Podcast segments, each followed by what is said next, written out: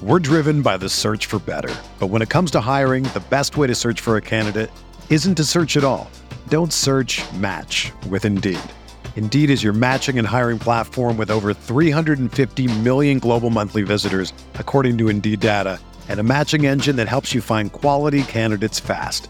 Ditch the busy work. Use Indeed for scheduling, screening, and messaging so you can connect with candidates faster. Leveraging over 140 million qualifications and preferences every day, Indeed's matching engine is constantly learning from your preferences, so the more you use Indeed, the better it gets. Join more than 3.5 million businesses worldwide that use Indeed to hire great talent fast. And listeners of this show will get a $75 sponsored job credit to get your jobs more visibility at Indeed.com slash BlueWire. Just go to Indeed.com slash BlueWire right now and support our show by saying that you heard about Indeed on this podcast. That's Indeed.com slash BlueWire. Terms and conditions apply. Need to hire? You need Indeed. This podcast episode is brought to you by Coors Light. These days, everything is go, go, go. It's nonstop hustle all the time. Work, friends, family expect you to be on 24 7. Well, sometimes you just need to reach for a Coors Light because it's made to chill. Coors Light is cold lagered, cold filtered, and cold packaged. It's as crisp and refreshing as the Colorado Rockies. It is literally made to chill. Coors Light is the one I choose when I need to unwind. So when you want to hit reset, reach for the beer that's made to chill. Get Coors Light in the new look delivered straight to your door with Drizly or Instacart. Celebrate responsibly. Coors Brewing Company, Golden, Colorado. The NBA is back. Where else can a city this loud be this slept on? And 30 feet is still in range. Where else is history still in the making? The NBA, only here. Season begins December 22nd on ABC, ESPN, TNT, and NBA TV.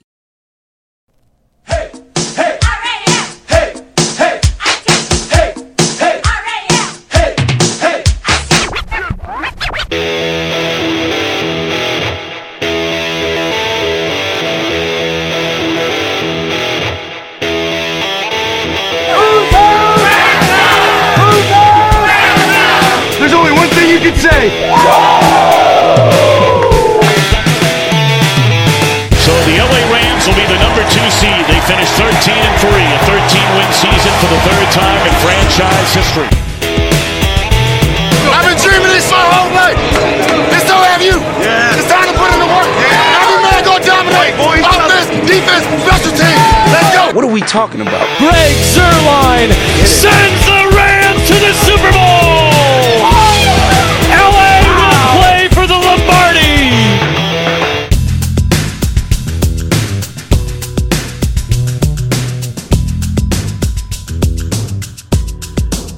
Welcome to Rams Talk Radio. This is Derek C. Paul with our midweek podcast. How is everybody? How you doing? I hope things are going well. Well, it's a week where minicamp is underway and there's pretty much nothing else. A couple things leaking out about Todd Gurley. Bunny Heads covered that yesterday. We have a big show planned for you. Uh, first, Arlen Harris, former Rams running back, is on the show today, talking about his life in the game and what he's doing afterwards. And it's a pretty interesting story, I think. And then later on, Mo Egger from ESPN 1530 in Cincinnati joins the show to talk about the Cincinnati Bengals as part of our tour in the league. So, all that in mind, we have a big show planned for you. Before we move forward, we want to remind you that we are sponsored by Jim Hock and his book Hollywood's Team. Also, we're available anywhere podcasts can be found, including Spotify, SoundCloud, Spreaker, everywhere. You'll also find our podcast list with Clutch Points. They feature an awesome app that puts loads of NBA and NFL information at your fingertips. Check them out, clutchpoints.com, or download the app. Oh, and don't forget to subscribe to and leave a five star review on iTunes. It really helps us out. Don't forget our other shows on the network, including Rams Uncensored. That's our rated R podcast. I know some of you are a little iffy on that one, but those guys are funny guys. And, well, if you're in for that kind of humor, good on you. They also, they also been getting some great guests, by the way. And then Buddy has with Steve and Johnny. Norm Hightower has a new show planned for later this summer when he gets uh, when things calm down for him. So that show focuses on on breaking down film, and we may see him on the show here just to visit sooner or later. Also, a contest is underway for iTunes. If we get 200 five star reviews, one lucky winner will get 75 bucks towards a uh, NFLshop.com gift certificate. That's what it is. And so how it works, head over to iTunes, leave a five star review, and send us an email at RamsTalk1945 with a copy of your entry so we know who won. So we know who to pick, okay? We'll also read that feedback on the air. First up today is our interview with Arlen Harris. Really interesting guy.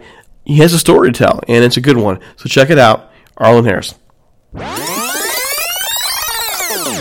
All right, folks, I'm here with Arlen Harris, former St. Louis Rams running back. He played for the Rams when they were in St. Louis, also played for the Detroit Lions. Arlen, how you doing?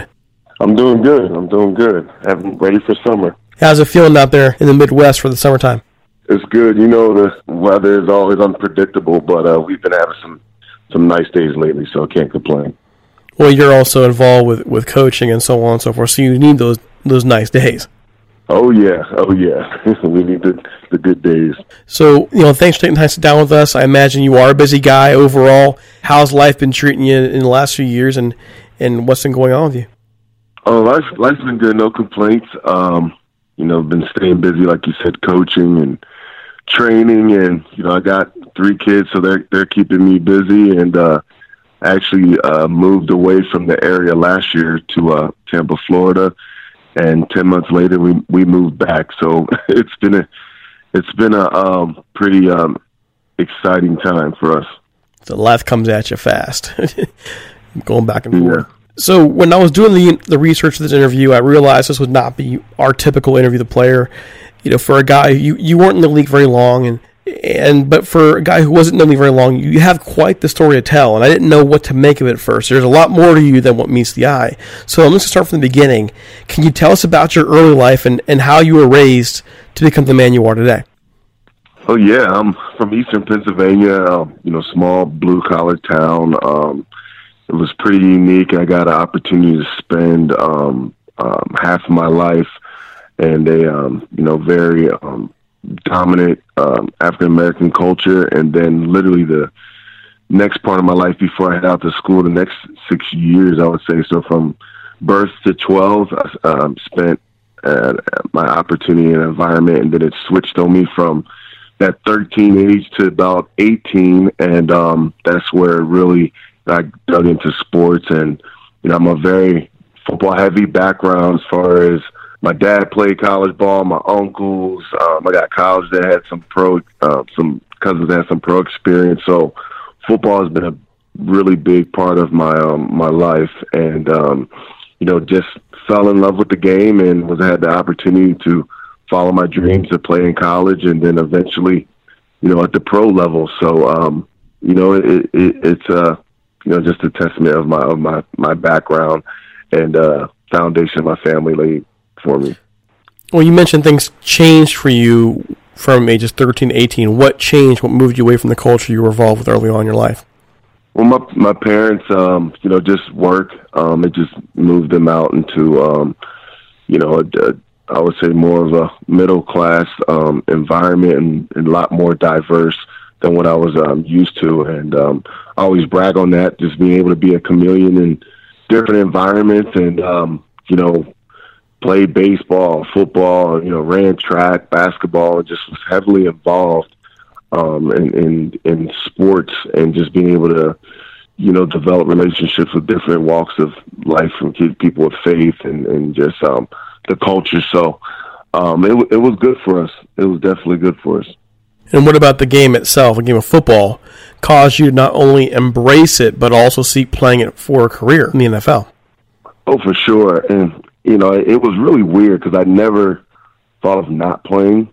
You know, it's kind of just like what we do in our family, and you know, we're from a, a football town. Just this with the legacy of guys that have come before us. So, um, you know, my brother and I um, just had a lot of success. So with that, we gained a lot of attention, and you know, I had great coaches, and uh, you know, it was a yes sir, no sir environment, and uh, you know, we I would run through wall for for my guys, and um, you know, that's a unique, you know, time at that at that point. So it was able to, uh, you know, take me places that I never thought I would go.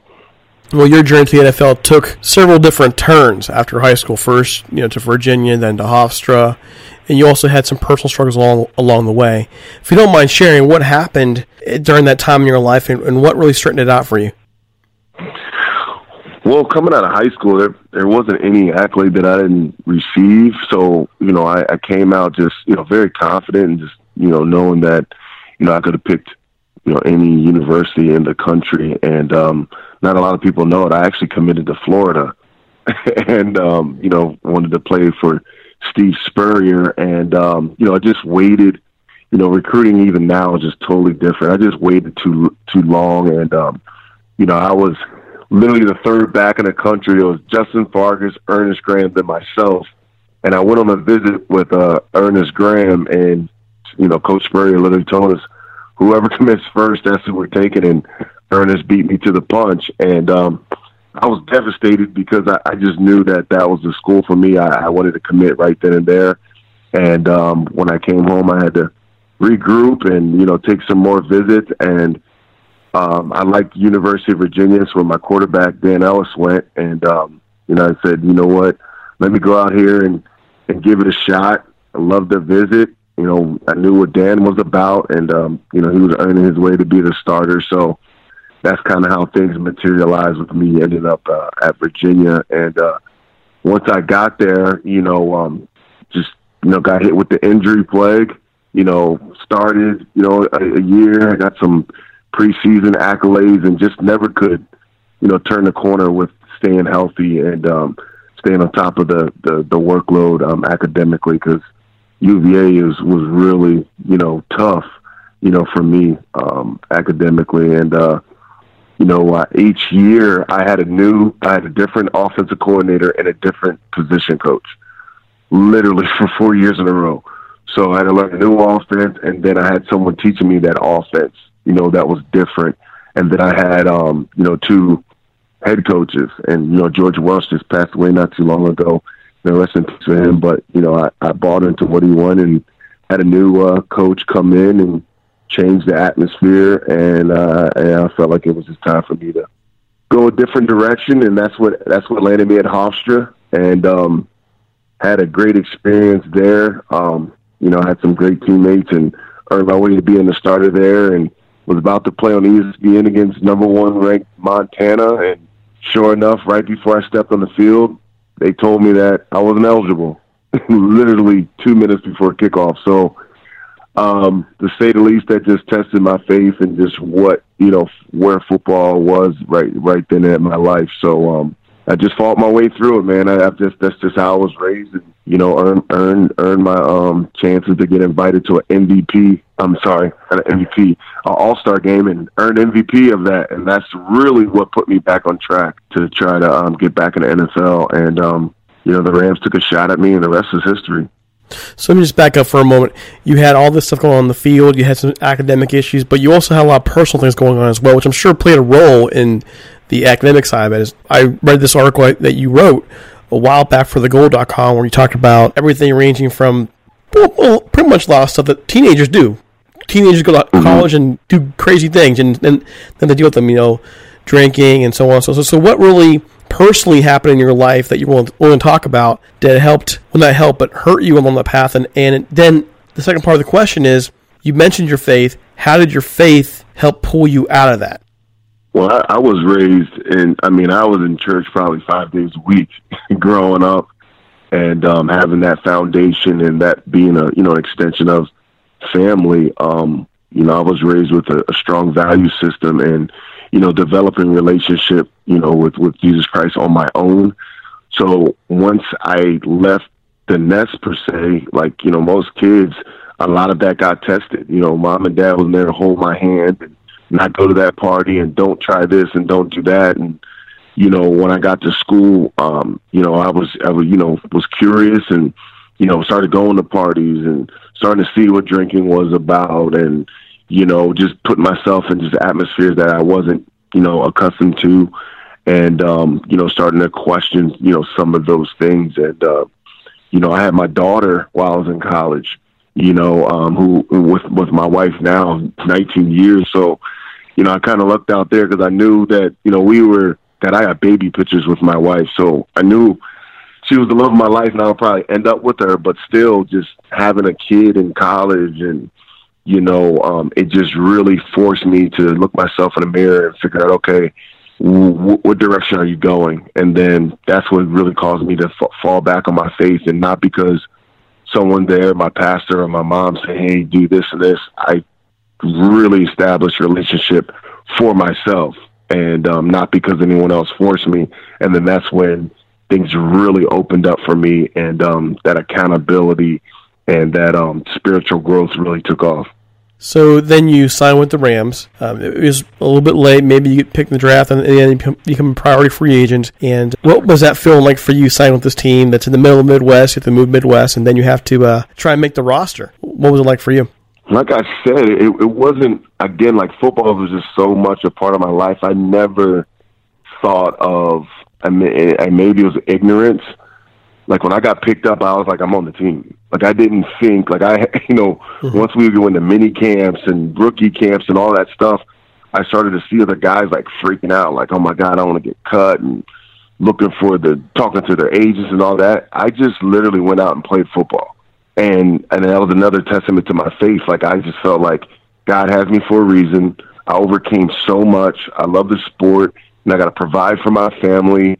You know, this opened up doors to you know just share my testimony and and to to be an example. And um, at that time, I mean, Kurt Warner, Isaac Bruce, Aeneas Williams. I mean, it was just a phenomenal atmosphere for you know a person of faith because those guys were having Bible studies and they were walking it.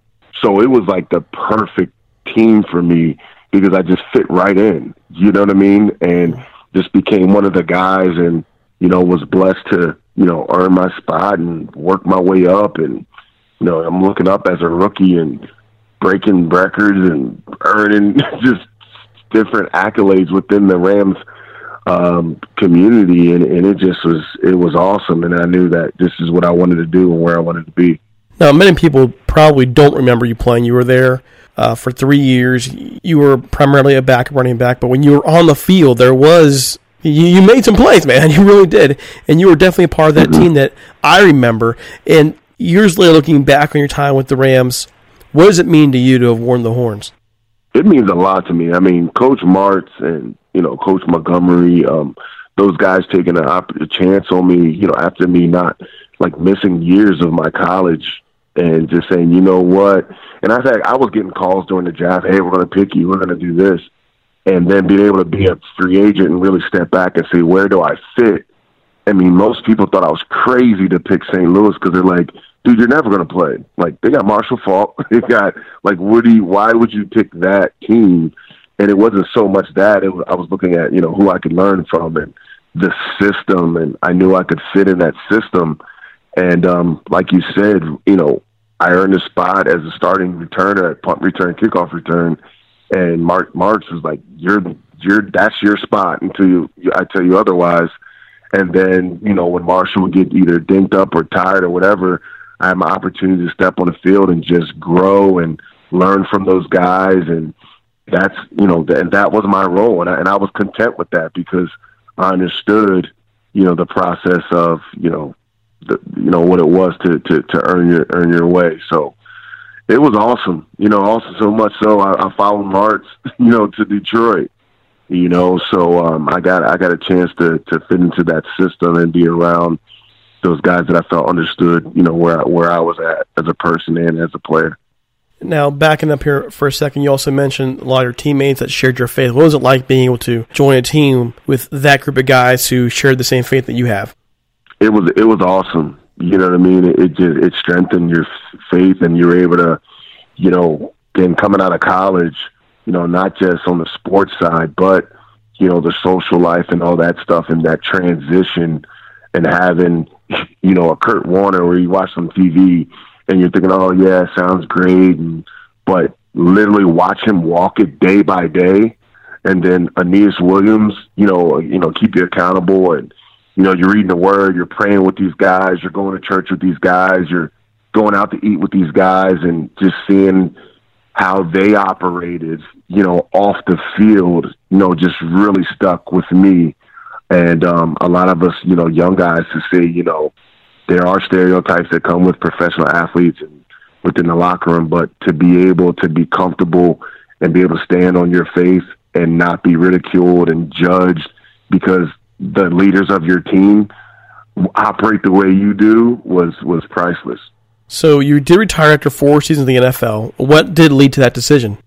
Well, it just injuries. You know, unfortunately, I played my three with you know St. Louis, and then when I went to Detroit, um, you know, the, the the same deal you know happened, and um, when I chose not to come back and and went to Atlanta, um, it just you know right during the preseason, I got hurt again, and um, thank God, you know, it was right on that cusp where you know I was able to get credited another season, and um, that that's what really just you know um, put me into the thing. I don't know if you know have a foundation live fearless and free, and I was actually people don't know I was diagnosed with juvenile arthritis when I was like 13. I was like 12 or 13. So I was already doing things that I should not have been doing. You know, playing football with arthritis as a kid, but it really didn't turn. You know, become evident until my second injury and um, I just couldn't, you know, pass a physical, and and you know, teams wouldn't take a chance on me because at that time, my my rheumatoid arthritis really was full blown. Years later, now though, you are active still in the game. Matter of fact, you have a son that many schools are already noticing, including Nebraska. So, how have your experiences as a player, and now, by the way, your son's coach? How has that helped you mentor your kids and help keep them on the path towards success? Oh, it's, it's definitely an advantage, um, you know, for my boys because, you know, I'm transparent and I, and I just pay it forward. Like anything as far as that I went through, you know, I'm not tight lipped about it. Hey, you know, this is what I went through. Not saying you're going to go through that. So the expectations aren't, you know, unrealistic. You know what I mean? And I'm able to talk to them about, hey, some of the things that I did right, some of the things I did wrong, some of the guys that I know of.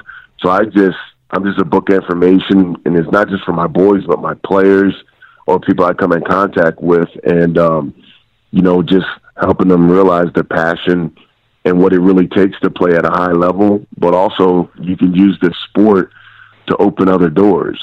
You know what I mean? It's you know, you know the percentages of people playing professionally, and even go to college, but um, you know, just been blessed with you know, three awesome kids, and my my boys, believe it or not, I was I wanted them to play baseball, but you know, they just you know once they touched the football, I'm like, oh boy, you know, and I got you know got to see just you know that their talent and they're just continuing to grow.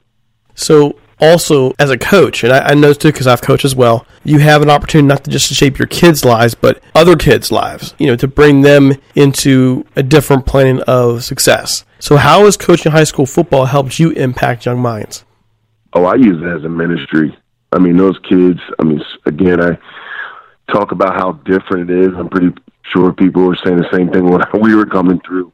But um, honestly, with the social media and the, the distraction that these kids have, I just really um, use it as a ministry to be able to pour in those disciplines they use they use on the field to be able to get through life you know the and and just be accountable and and have high expectations of themselves to be able to go out and be you know um, good citizens within the community. And um, you know being at a private school um, I love it because administration backs up for it you know a faith based program. And um, you know you can't hide behind some things. And, and I don't have to watch what I have to say as far as you know um, talking about their testimony and all those things. So um, it's really I really like it. You know, it's it's, it's really um, I know the kids get something out of it, but it's also a blessing to me as well.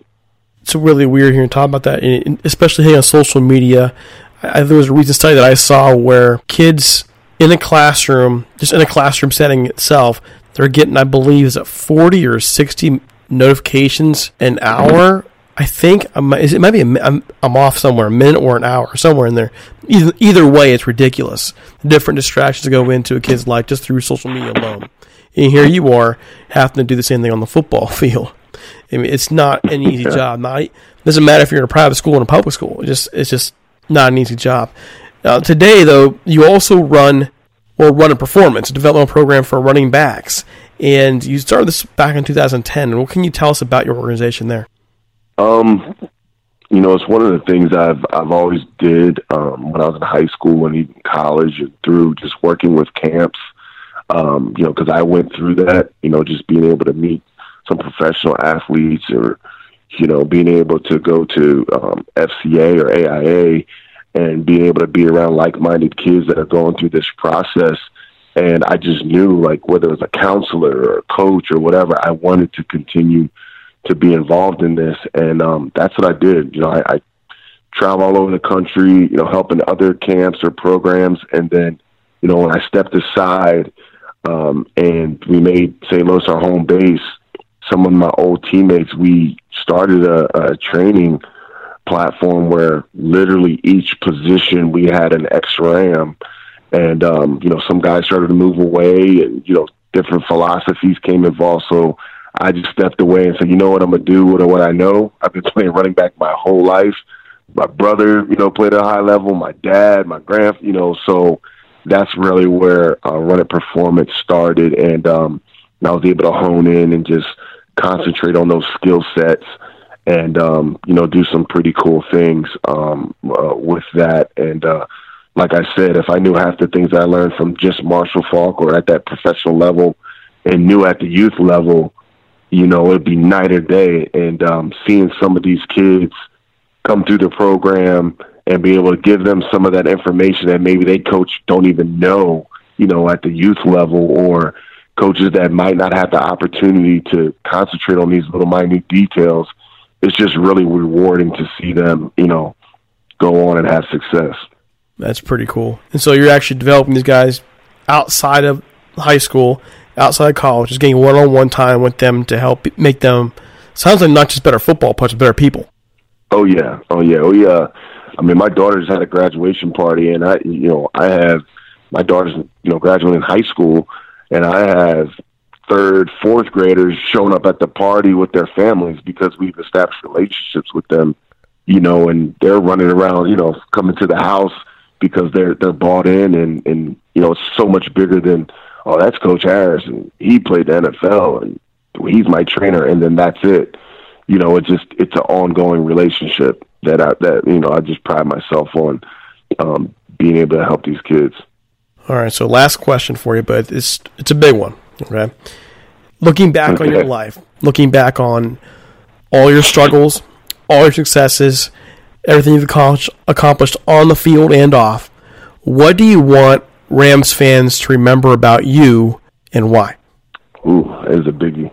I told you. um, it, it's funny as I and it's you know I've never been to the Midwest until I came here and played with the Rams, and um, one thing I can say is you know when I still get stopped and it's just funny they bring up that Steelers game and um, when Marshall was hurt, and then my first start, scored three touchdowns, and we were able to earn home field advantage in the playoffs. It, that game within itself, I don't think people realize the impact. Like I'm a PA boy, you know, and being able to go back to Pennsylvania and play with Marc Bulger's a PA boy, play with my brother. Like that has it has so many layers to that game and I felt like that was the time where I was like, you know what, I belong, and still have fans realize like, oh my god, like that's when even the fantasy world, fantasy football start getting like big, and people mm-hmm. will pull me aside, dude, you earned me so many points that week. it's like what? but um, I, I I think you know just fans just realized that you know I was a utility player. I worked hard, I kept my nose you know down, and you know, just wanted to to be a part of a team. You know, it was never about me and um, realizing some of the guys I was able to play with. I mean, just off of that team, the Hall of Famers and Marshall inviting me out to the, you know, a man, you know, his induction and Orlando Pace and, you know, that stuff that I don't take for granted. And um, like when you say those horns, you know, I was always a fan, even from Eric Dickerson, and to be able to be a part of that no matter how big or how small, you know, when I stepped on that football field, I gave 150%, and that's what it was. you know what I mean? And um, that that if that answers your question, um, and I know when people pull me aside, they're like, "Man, you're a tough little sucker." You know what I mean? So that I, I have pride in that. You know what I mean? Like you know, a lot of guys today stay on football teams because they have to play special teams. Like Coach April, that was, I mean, we had starters fighting, you know, to get on special teams because that was just the atmosphere, which was very unique, I think, in the NFL level where guys wanted to play for each other and, um, you know, be able to compete. So that's one thing I, I did. There is something special about that kind of player, the player that, that wants the, the tough job, the gritty job, the special teams job. There's also something special about wearing the horns.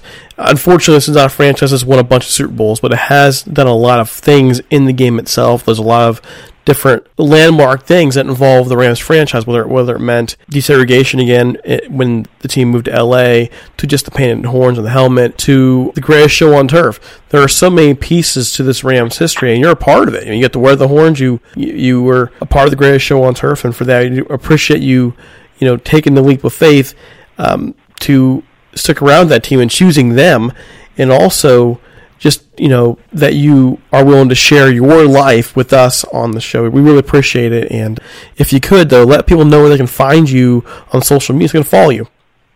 For sure. Um, I'm on Twitter. Um, it's a uh, coach Harris underscore thirty three, and um, that's my, my my my personal deal. That's the only thing I really have. And outside of that, um, my company Run It Performance, Train Run It. We're on Instagram and Twitter as well. All right. So, Alan, thanks so much for coming to the show. Really appreciate it. And hopefully, we'll talk to you again soon. Yes, sir. Thanks for having me. I enjoyed it.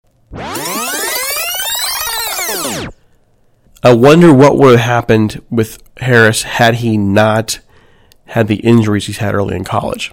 I wonder where he would have been drafted. I wonder if his career would have been longer. Um, but I also see value in the three years he spent with the Rams. He was a, a, a big part in terms of the, the running game, special teams. And I think sometimes you lose track of that when you have a bunch of bigger names on your roster. A really good guy. I hope to have on the show again just to talk football because there's a lot there for him, especially with running back development. I guess I should have asked him about Todd Gurley, shouldn't I have? All right, so moving on we are looking for sponsors. So if you are interested, reach out to us at ramstalk1945 at gmail.com or leave us a voicemail at 657 666 5453. We have a media kit ready to get out to you. And don't forget, we have another show on the network too, Talking Halo. So if you're an Angels fan and you want to learn more about Mike Trout, the game itself, or where this team is going, check that out. And we are still working on that Dodgers podcast. Just We'll see. We're still working on that one. All right. The second part of our podcast today is our time with Mo Egger from ESPN 1530 in Cincinnati. I used to live in Cincy. I've been I've moved around quite a bit in my life, and he was a voice that I heard a lot, and he knows a lot of things, and he's got a lot to say. So here he is, Mo Egger for the Cincinnati Bengals. All right, folks, I'm here with Mo Egger from ESPN 1530 in Cincinnati, one of my favorites of all the folks we've had in the show. I, I used to listen to Mo growing up. Um, not growing up, geez, what am I going? Not that far back, but years ago when I lived in Cincinnati, and now he's on the show. Mo, how you doing? You know, you're getting old when people tell you they listen to you growing up, and that's starting to happen for me, and I don't like it. Well, I didn't. I don't know why I said growing up. I, I was thinking about my Rams days, uh, you know, growing up as a kid, but really, you know, the last ten years or so, being down there, you know, catching Reds games and listening to fifteen thirty on the way home from work, and you know, that's where I even knew where to look for you when I started doing tour around the league was remember hey, Mo Egger, that was a great voice to talk to. So here you are. But, you know, the the Bengals are a confusing franchise for many reasons, but you know, we they were pretty steady under Marvin Lewis. But what went wrong last year in twenty you know, for the Bengals in twenty eighteen? Well, I, you know, I don't think it's any it's any one thing that you could focus on specifically. I, I thought the whole vibe of the franchise, quite frankly, for the last three years, has been kind of stale.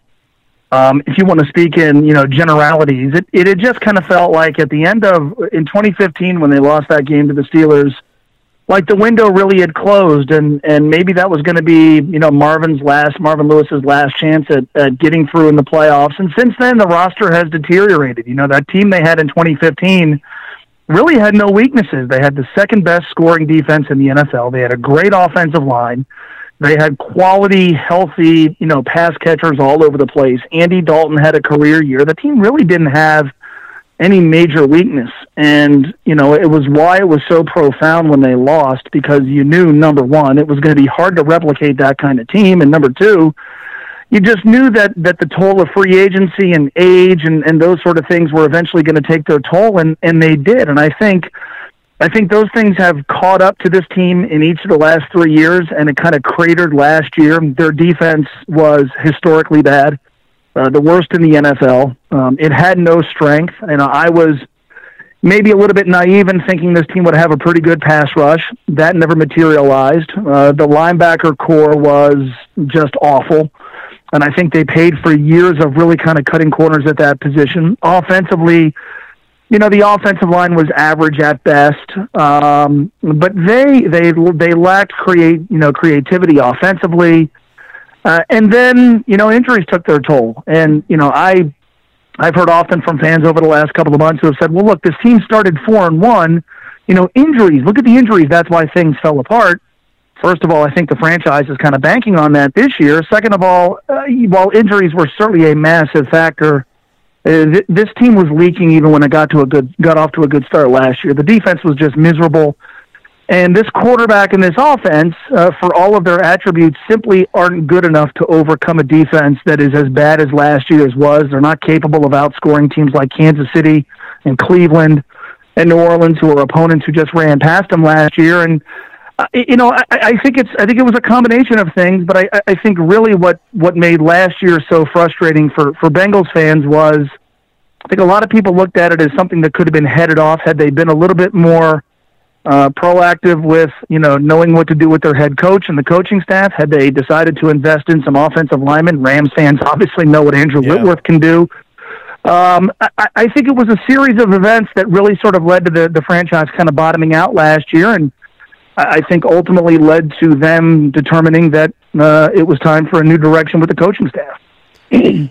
So now, with all those things going on, did the Bengals wait too long to let Marvin Lewis go? And what do you make of the Zac Taylor hiring? Well, in terms of Marvin Lewis, I was a proponent of moving on at the end of the 2017 season because it just kind of felt like, you know, they had gone seven and nine that year. And frankly, and I think you and I talked about this a year ago, they had made up their mind in, in 2017. Marvin wasn't going to come back. And then they won those last two games. They beat the Detroit Lions on Christmas Eve, knocked them out of the playoffs.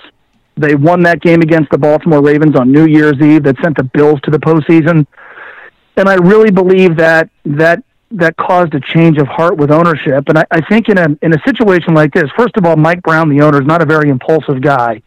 If he has uh, arrived at the conclusion that it's time to let Marvin Lewis go, it's that's probably the, the, the right way to go. And and instead, he did something pretty impulsive, and he decided to to bring him back based on those final two games. And it- just kind of felt like, first of all, you could hear the wind being sucked out of the balloon when it comes to the fan base. They were ready to move on.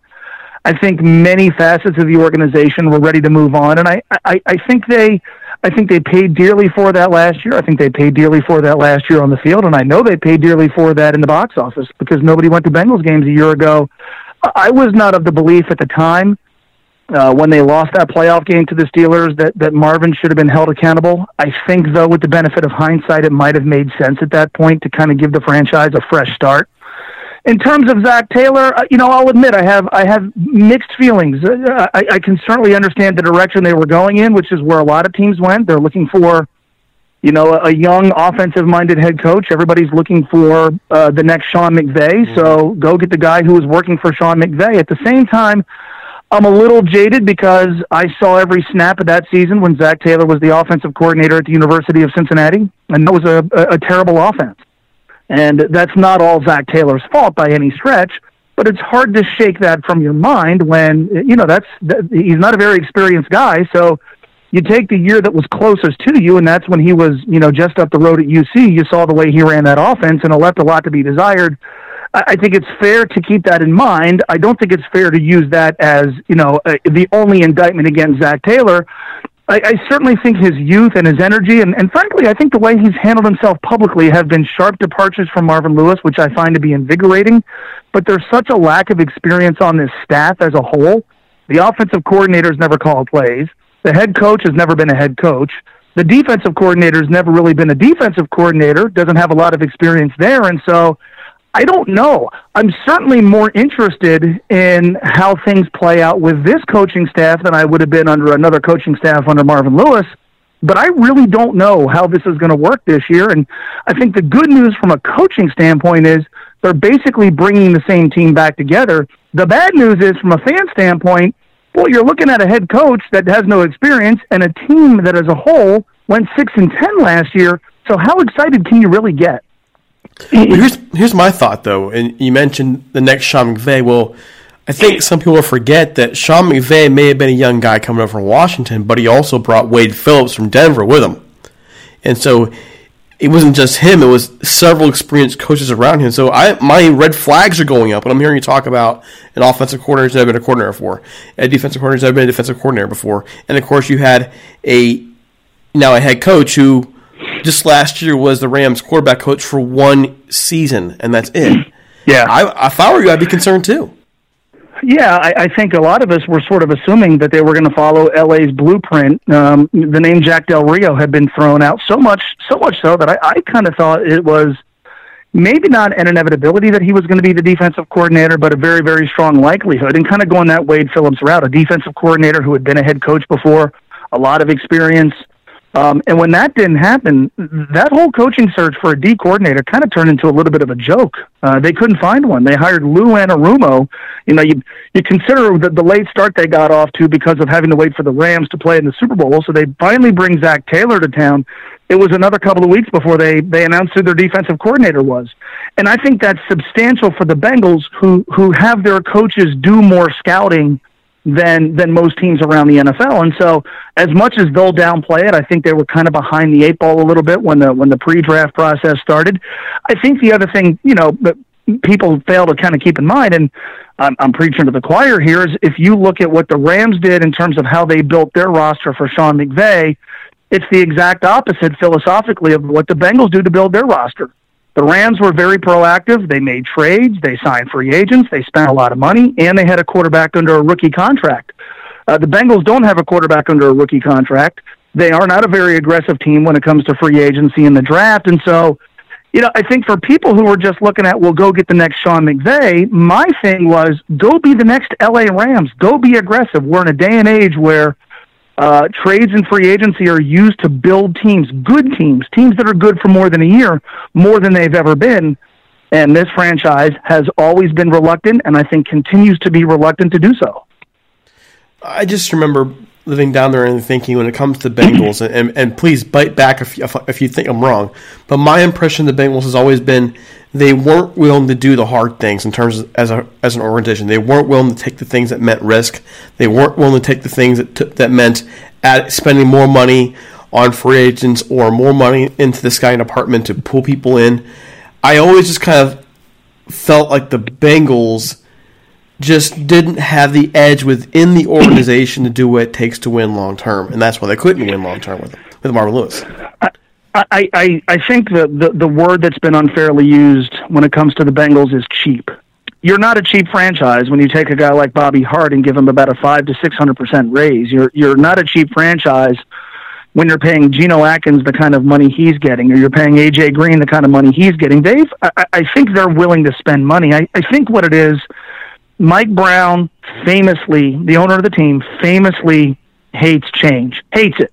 I mean, he hates it the, the way I hate dieting. He, he just he hates anything that disrupts continuity and consistency, and that's why Marvin Lewis was here for 16 years. And and frankly, that's that's why I believe Andy Dalton's going to be here for a while. They they just have really, really, really been slow to embrace that as an organization.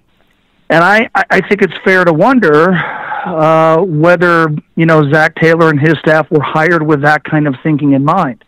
Uh, I think the other thing you have to understand about Mike Brown is, you know, this is a family operation. Mike Brown, in in many respects, runs the way runs the Bengals the way his dad did four decades ago, and that was called outdated. That was called antiquated. Um, this is not the most modern, forward-thinking franchise. Now, they've expanded their coaching staff. This is the biggest coaching staff they've ever had. Uh, they have done some things in, in the front office, um, maybe not necessarily restructuring, but they've they've shifted some responsibilities that I think at least give the, the franchise a different type of feel.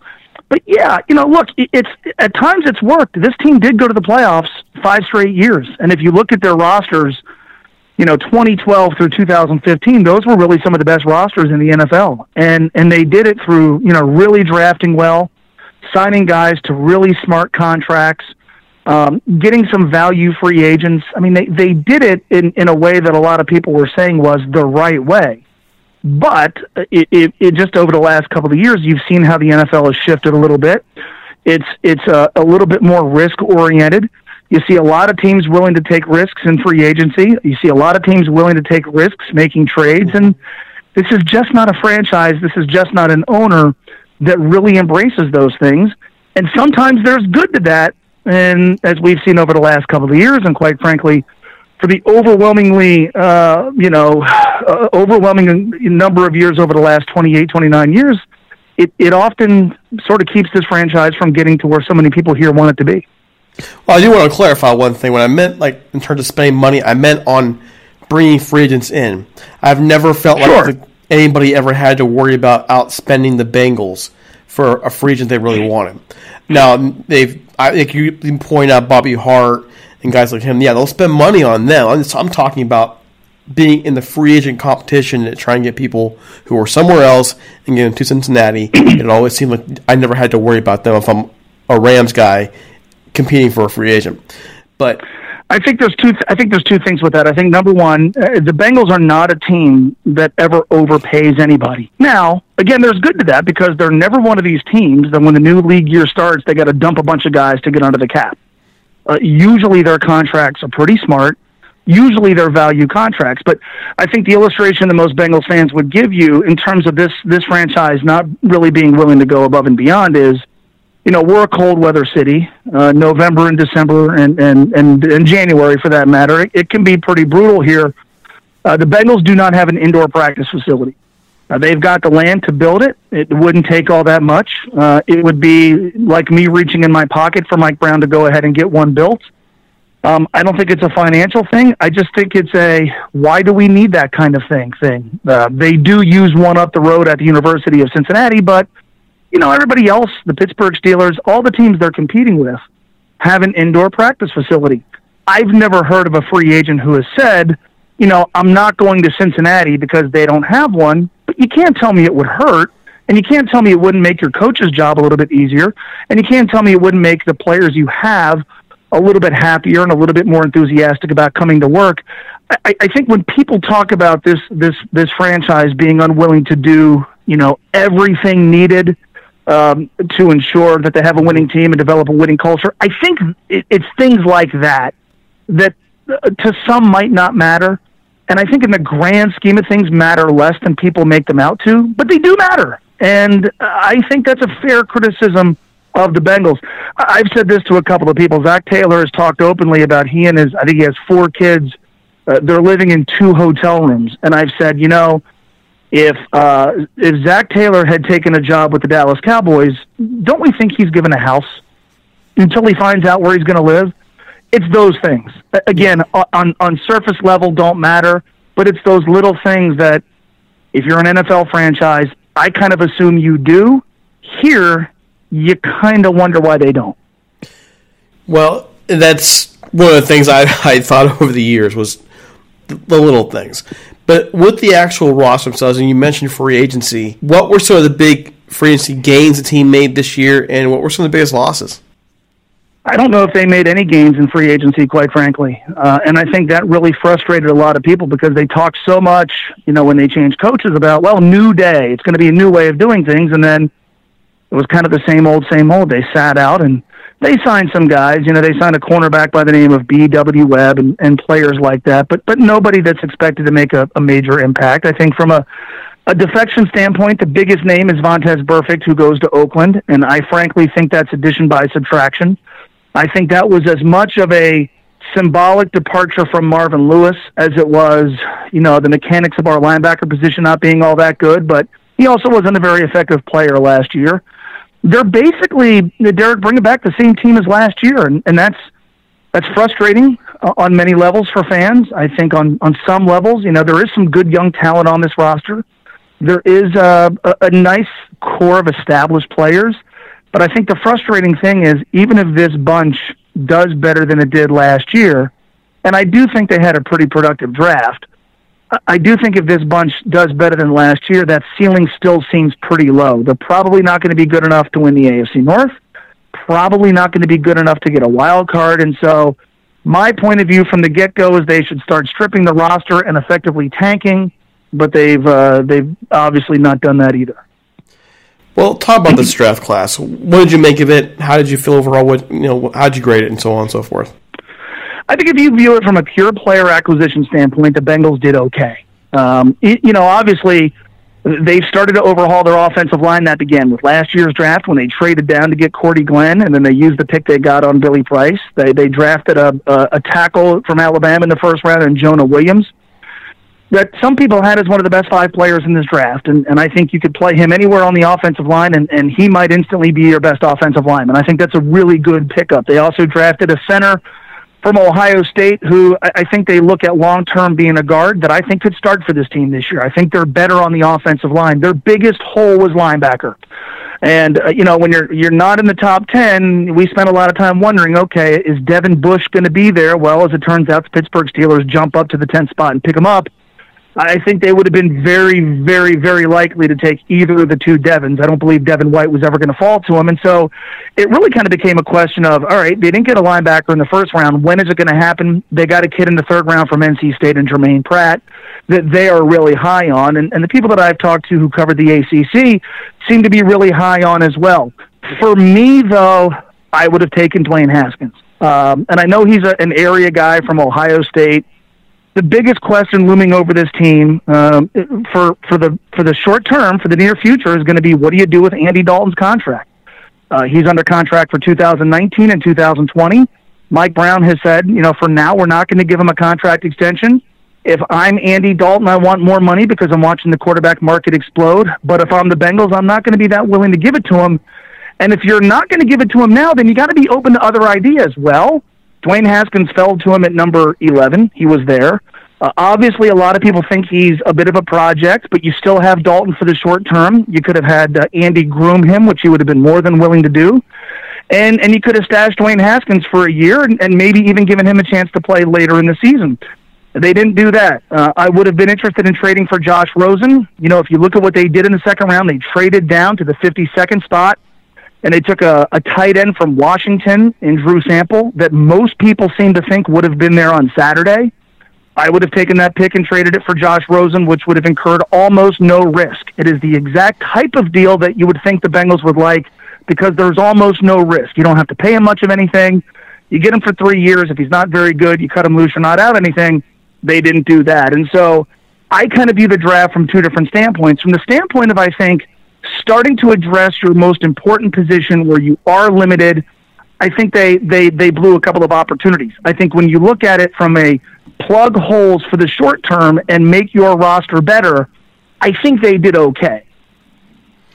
All right, so with all that, you, you actually just nailed my next question. I was going to Andy next, so great job. with much of the roster done, okay, in terms of the building process, and you already mentioned this is you know this is not a year you, they should probably tear it down. Where does the Bengals sit right now? Where do they sit in terms of the AFC North, and how many wins do you actually see in their schedule for next year? Well, I, I think this division is going to be really tightly bunched. Um, you know, I I buy the Cleveland hype to an extent. I think those who are handing this division to that team are being a little bit short sighted. Um, I, I certainly think they have a better team than the Bengals. I, think the Pittsburgh Steelers are going to be interesting because of the playmakers they lost. But I kind of expect that team to kind of get back to what you've identified the Pittsburgh Steelers with, which is running the ball and playing better defense. And I think Devin Bush is really going to help that team. And you know, the Baltimore Ravens are an interesting squad. I, I, they're really kind of d- directionless. You know, they were going nowhere. They gave the quarterback job to Lamar Jackson. He was fantastic. And then you saw both the good and bad of him in that playoff game against the LA Chargers. I think they are, you know, for lack of a better term, I think they're the wild card. They're one of the wild cards in the AFC, not in terms of getting a wild card spot, but just you can convince me the Ravens can win 10 games. You can convince me the they're going to win six games. The Bengals, there's just so much that's really hard to quantify. Are they really going to be that much better on the offensive line? Are they going to be appreciably better on defense where they're trying to improve from having the worst unit in the league last year?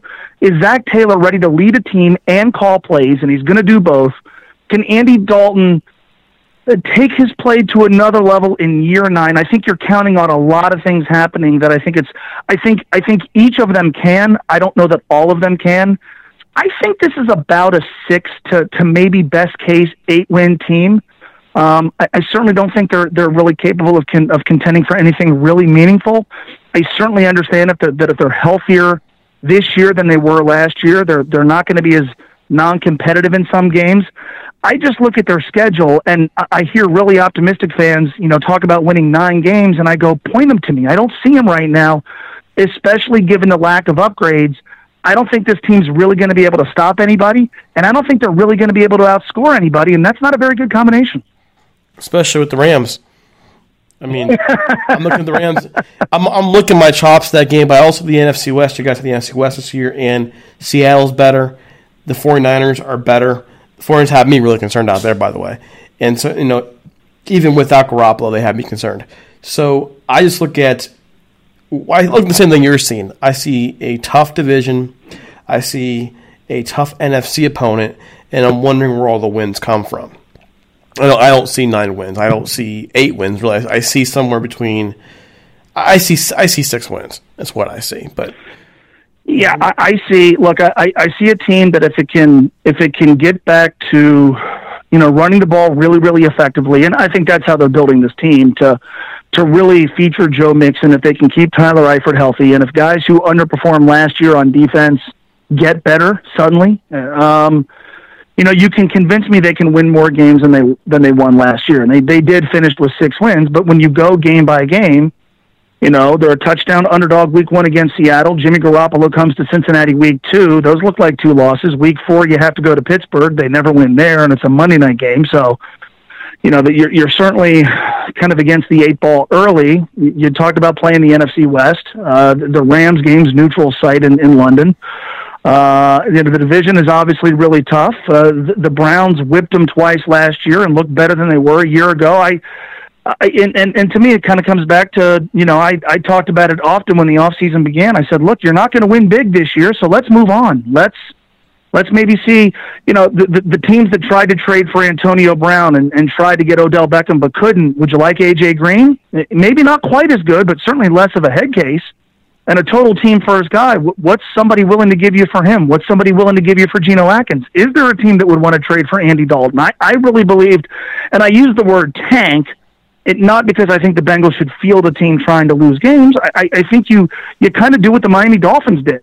Uh, Ryan Tannehill, they decided on him. You know what? We're not going to win big with him now, and we're not really that interested in paying him huge money down the road. So let's let's move on. Let's move on to someone else. And that's in the short term, that's an extraordinarily pessimistic view, but I, I, think it's a smart thing to do, and they didn't do that. I would have done it with the draft. I would have done it with the players they have right now. I would have built around younger guys, and I would have accumulated draft choices, and I basically would have said to Zac Taylor, look, you get a mulligan this year because we're not going to be very good. Instead, the message they have sent is, last year was the coaching staff's fault. We're bringing everybody back, and with different coaches, we expect to do better. And I- think there's there's great danger in doing that because I don't think it's going to yield that many wins. all right, Mel, can you let folks know where they can find you on social media? I have a, a Twitter account at Mo Egger fifteen thirty. There's a Facebook page.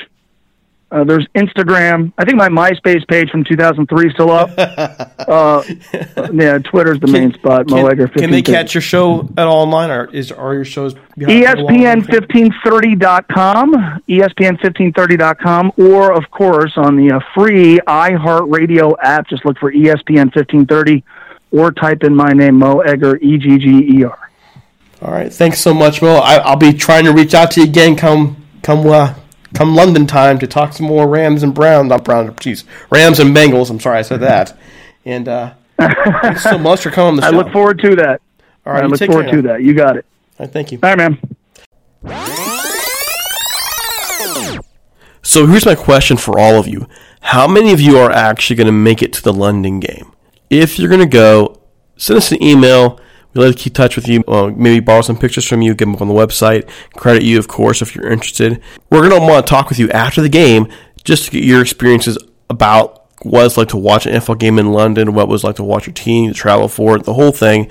We had uh, Sky on a couple years ago when, for the Rams when they went over to London, and it was a nice experience for him, and, and hopefully the same will be for you.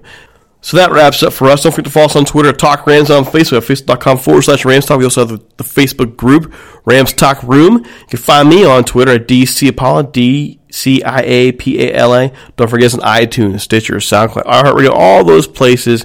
And don't forget that IEBeatRadio.com plays our shows on Wednesdays and Sundays at 10 a.m. Pacific time. So for the entire crew here at Rams Talk, want to thank you. We'll talk to you again this Sunday. Have a great one.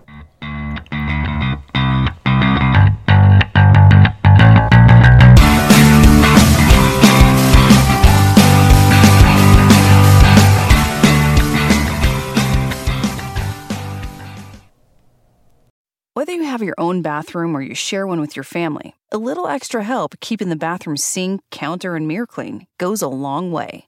And Viva paper towels are for the long haul.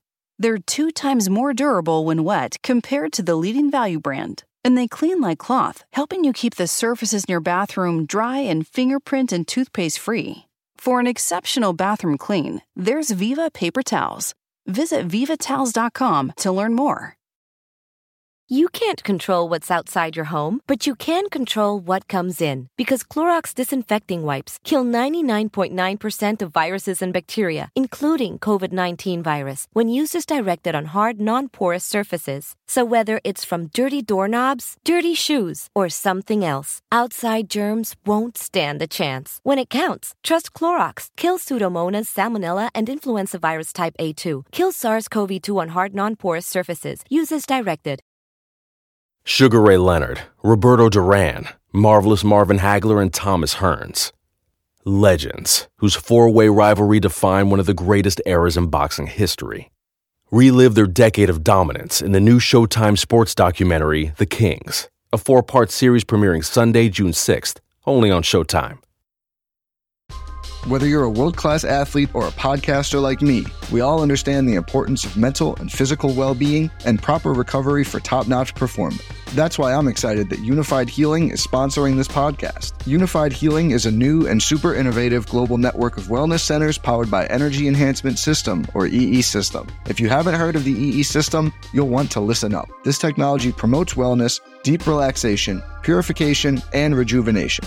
At hundreds of locations across the globe, access to a center is easy and affordable. Interested in experiencing the EE system technology for yourself? Go to unifydhealing.com slash bluewire to learn more and find a center near you.